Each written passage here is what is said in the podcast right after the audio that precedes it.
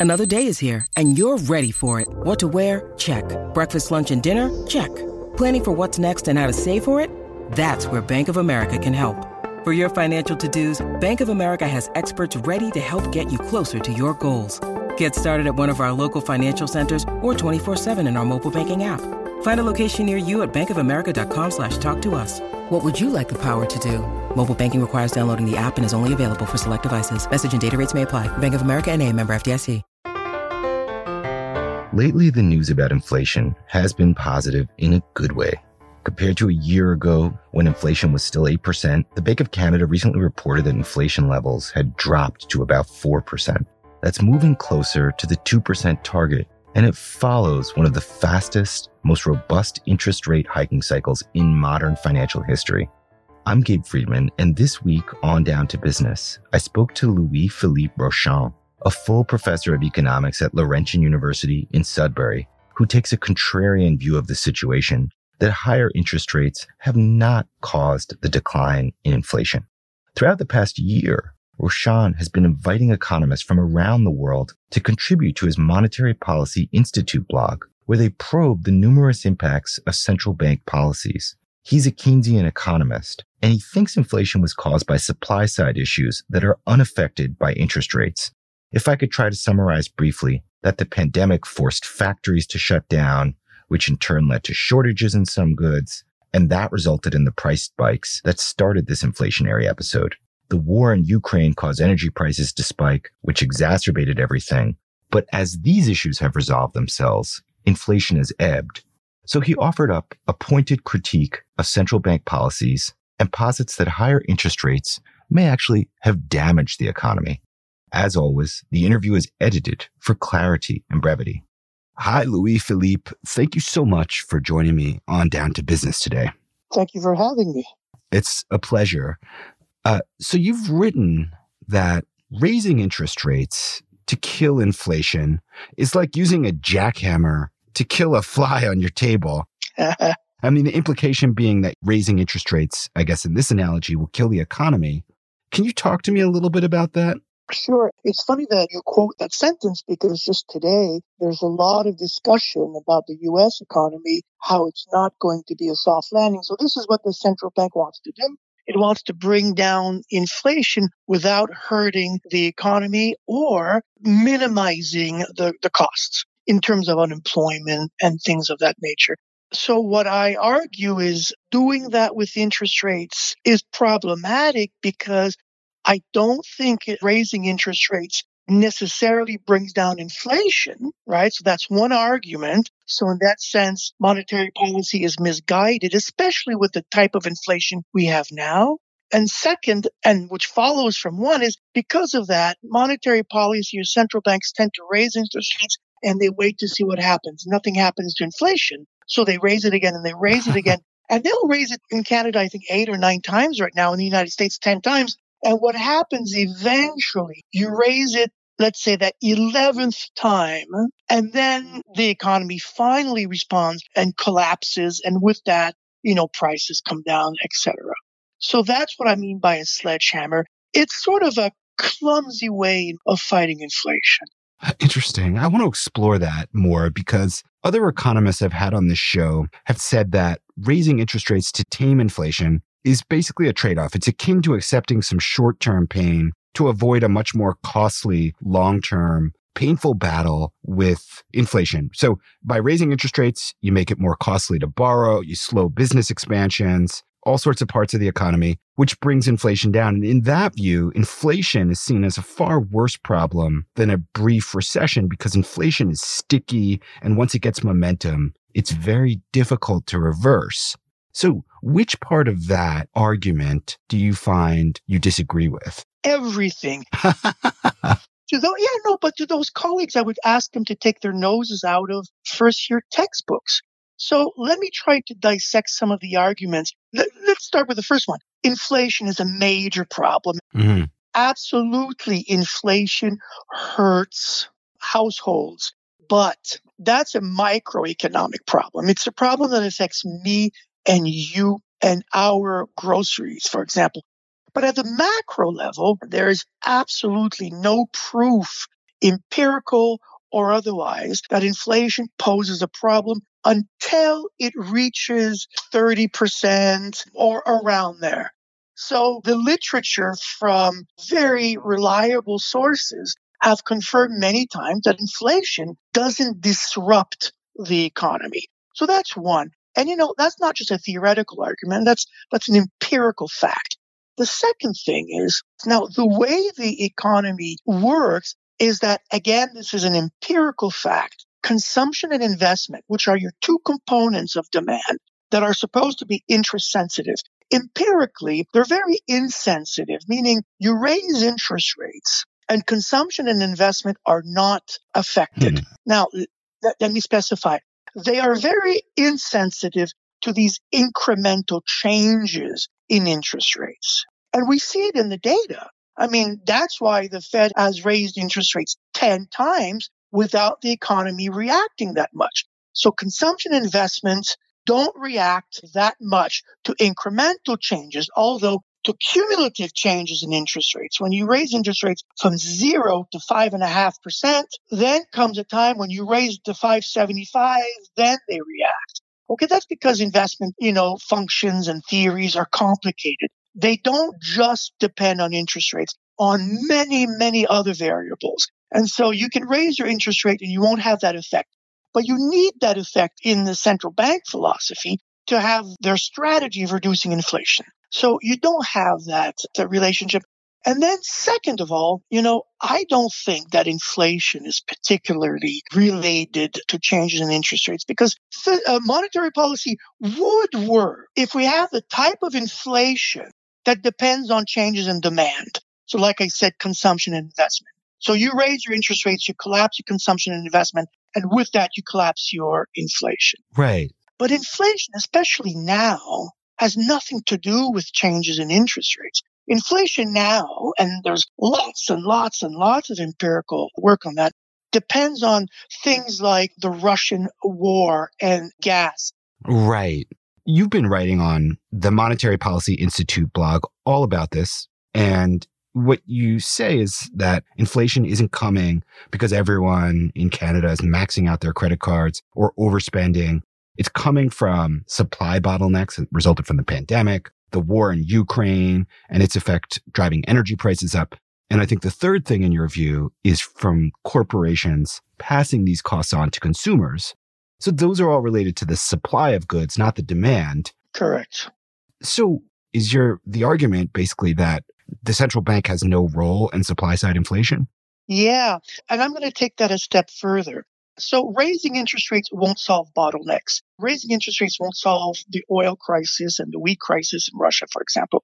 And these problems, if you look at the price of oil and the, the issues of bottlenecks and the cost of transportation related to transportation of goods, these have all come down to almost pre-pandemic level. And that's what you've seen in the inflation right now. Inflation has come down not because of monetary policy, but it has come down pretty much on its own as these issues have been resolving themselves.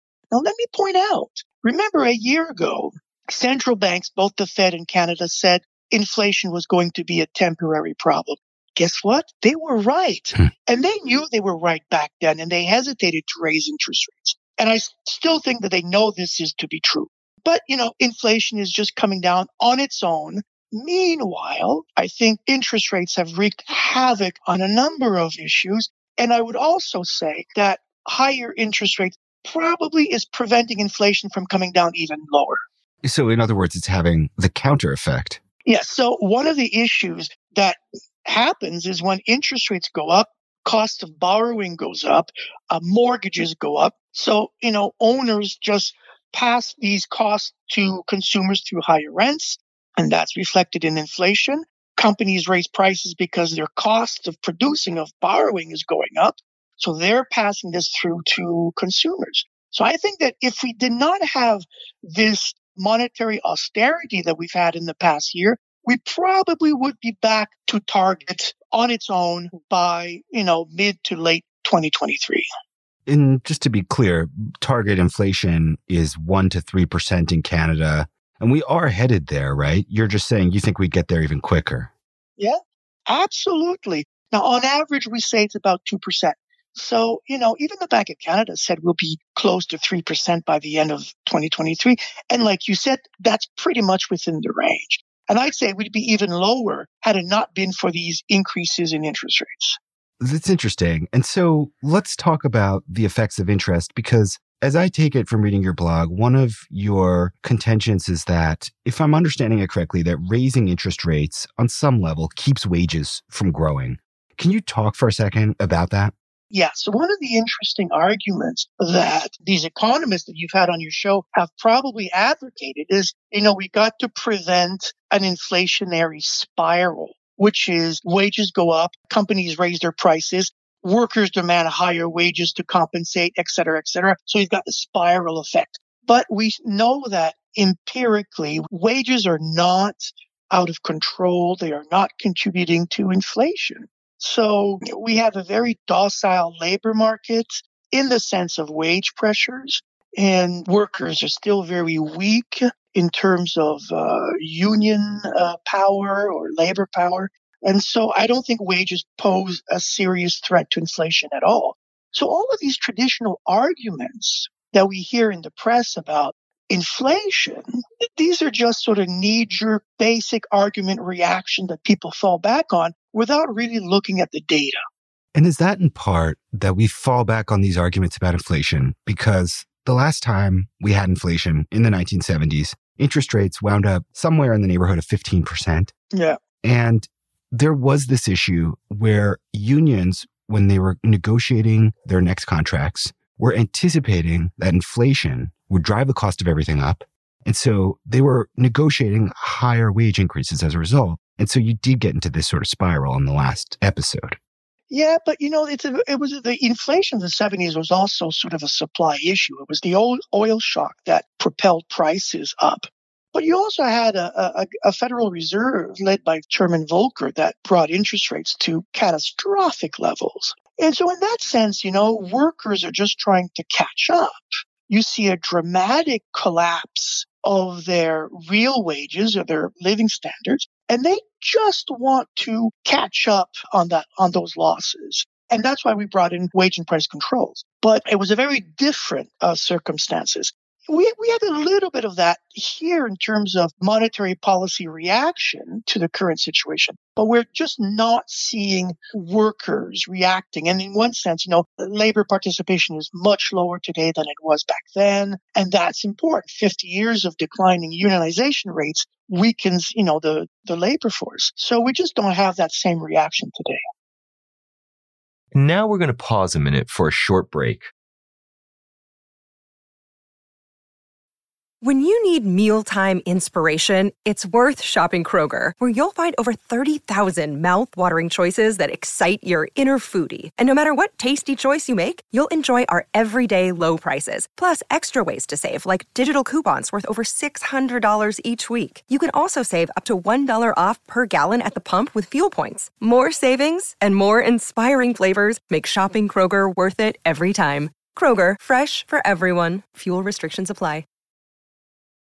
Let's just talk about the central bank psychology for a 2nd mm-hmm. One of the things you've written on your blog is that they caved to pressure because they wanted to, I'm putting this in scare quotes, maintain credibility with the market.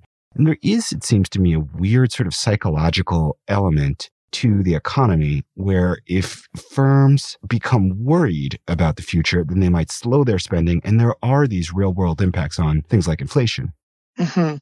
So I do think that central banks reacted and caved to financial pressure about interest rates. There were accusations that they were not being credible. A lot of people believe that central banks need to be credible. And when they were being accused of not doing anything about inflation, that's when they kicked into action.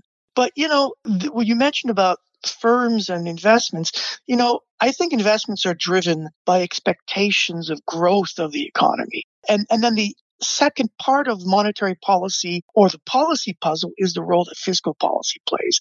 We have a tendency of thinking really pretty much in terms of what can monetary policy do, and we tend to not talk about fiscal policy. But as a Keynesian, I'm a true believer in, in the role that fiscal policy can play. Can you explain the difference for the two for people who aren't? Yeah. So, you know, monetary policy is uh, about central banks and the rate of interest. And that's pretty much it. and then the other lever of policy is fiscal policy, which is government spending, government taxes, and those types of instruments. And when the government spends, it adds to demand. Well, look at COVID. Imagine what would have happened if the government had not adopted the $2,000 CERB payments a month. Hmm. Can you imagine all these workers that were out of work? Essentially, the economy was shut down. All these people would not have been able to spend anything at all. The only reason the economy didn't collapse more was because the government came out and spent and gave people money. So, you know, in the literature, we talk about monetary policy dominance, the idea that only central banks or interest rates can impact the economy. But fiscal policy has a huge, way greater impact. And that sort of stimulus or whatever you want to call it has also been criticized a lot. Like some people have looked at that and said that's the cause of inflation, that it is a bit of excess demand. Well, you know, I encourage those people to go and look at the data and look at what the empirics say. Huh. There is an argument that people were saying that this post pandemic savings are a result of fiscal policy. The government was giving people money and they couldn't really spend it all and they accumulated savings, but I don't think it had that much of a big impact on inflation. I don't think so. I don't think inflation is demand driven, as we discussed earlier. I think inflation is about costs of production and issues on the supply side.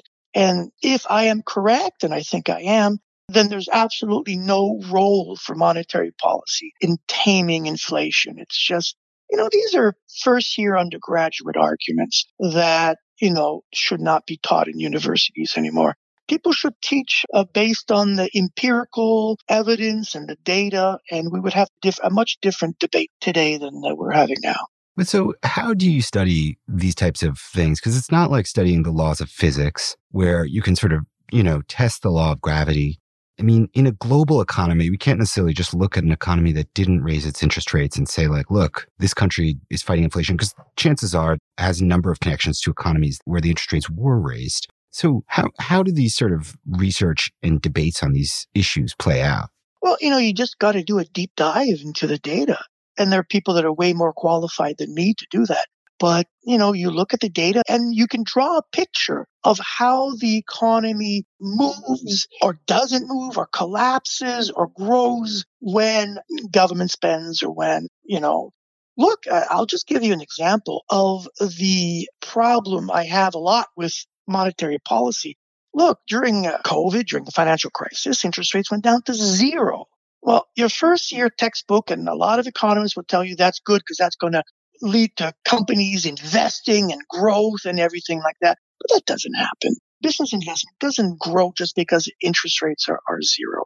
So, and for the same reason, they don't necessarily collapse because you start raising interest rates. So it's a lot more complicated and thorny than what the textbooks or the theory tells you. You just have to go into the data. And there's lots of good data and there's good research being done out there. But the arguments are not being heard as much because, you know, economists are stubborn and they believe in their theories that they've learned and they've and they and they keep those. And they sort of refuse to listen to what the data is saying. I mean, and so a lot of your research probes who wins and loses as a result of central bank policy, mm-hmm. I think. I mean, before this, we had 15 years, like you were saying, of zero to no inflation. Yeah. I mean, who are sort of the winners and losers of these periods? Well, for me, monetary policy is foremost about income distribution and wealth distribution amongst groups of people. Uh, last month, this was the topic. And the Bank of Canada is having a conference this year on this topic. So this is pretty much a very well established idea. So when interest rates increase, you got to figure out who's winning here. And in this case, these are asset holders or bond holders who are making a little bit more money from the return from holding bonds.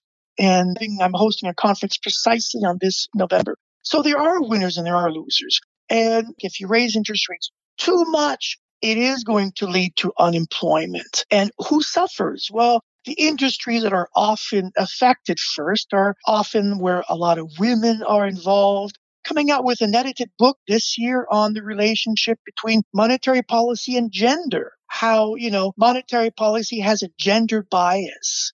How does that work?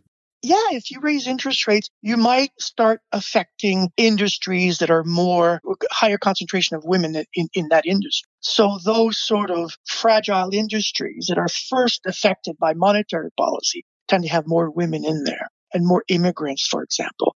So there's these biases with, with respect to monetary policy. What I like to say is monetary policy is like an onion. You got to peel back the layers and then you get into issues about social classes, about gender, about the environment, which is becoming sort of huge right now as well. So you have all of these monetary policy and social justice, monetary policy and democracy. So these are issues that you start thinking about once you start peeling back the layers. Huh. And I am an economist, but economists tend to just to look at the superficial interest rates and output. But it's a lot more complicated and thorny than that. Well, there seems to be so much to talk about here, but maybe the last question is sort of about the present and what lies ahead. Because we're in the spring of 2023 and we've raised interest rates in Canada to a 15 year high. And there may be some wiggle room, but they're basically expected to stay at this rate for the rest of the year. What sort of legacy consequences or ramifications or issues are you following closely? Yeah, so I think you're right. And I think that um, in the medium uh, term, you're going to have interest rates remaining pretty much at these levels. But I think over the long term, you're going to see interest rates coming back down to 1% and 2%, and probably staying around that level in the long term. So I think that if there's any comfort for uh, Canadians is that, you know, if you hang on a little bit more, you, you're going to have lower interest rates in the longer term. Let me just touch on something here. If I am right about inflation being supply driven, and if I am right that monetary policy has no effect on that kind of inflation, then the question we end up with is was this past year for nothing? Should we have not raised interest rates? But they did. And what happened? Now we have some banks are predicting 30% increase in mortgage defaults people potentially losing their jobs. And you have a lot of these social costs that was engineered by, I think, a misguided policy. I think that's unfortunate, but I think that's sort of the consequence of monetary austerity. Well, Louis Philippe, I want to thank you so much for coming on down to business to talk to me about thank this important you. issue. It was a great conversation. I, I enjoyed it. That was Louis Philippe Rochon, a full professor of economics at Laurentian University. Thanks for listening to Down to Business. Bryce Hall composed and performed the original music, designed the Down to Business logo, and executive produced this episode. Pamela Heaven, Victoria Wells, and Noella Ovid provided web support and editing. I'm Gabe Friedman, and I'll return with more episodes in the future. But until then, you can find all your business news at financialpost.com.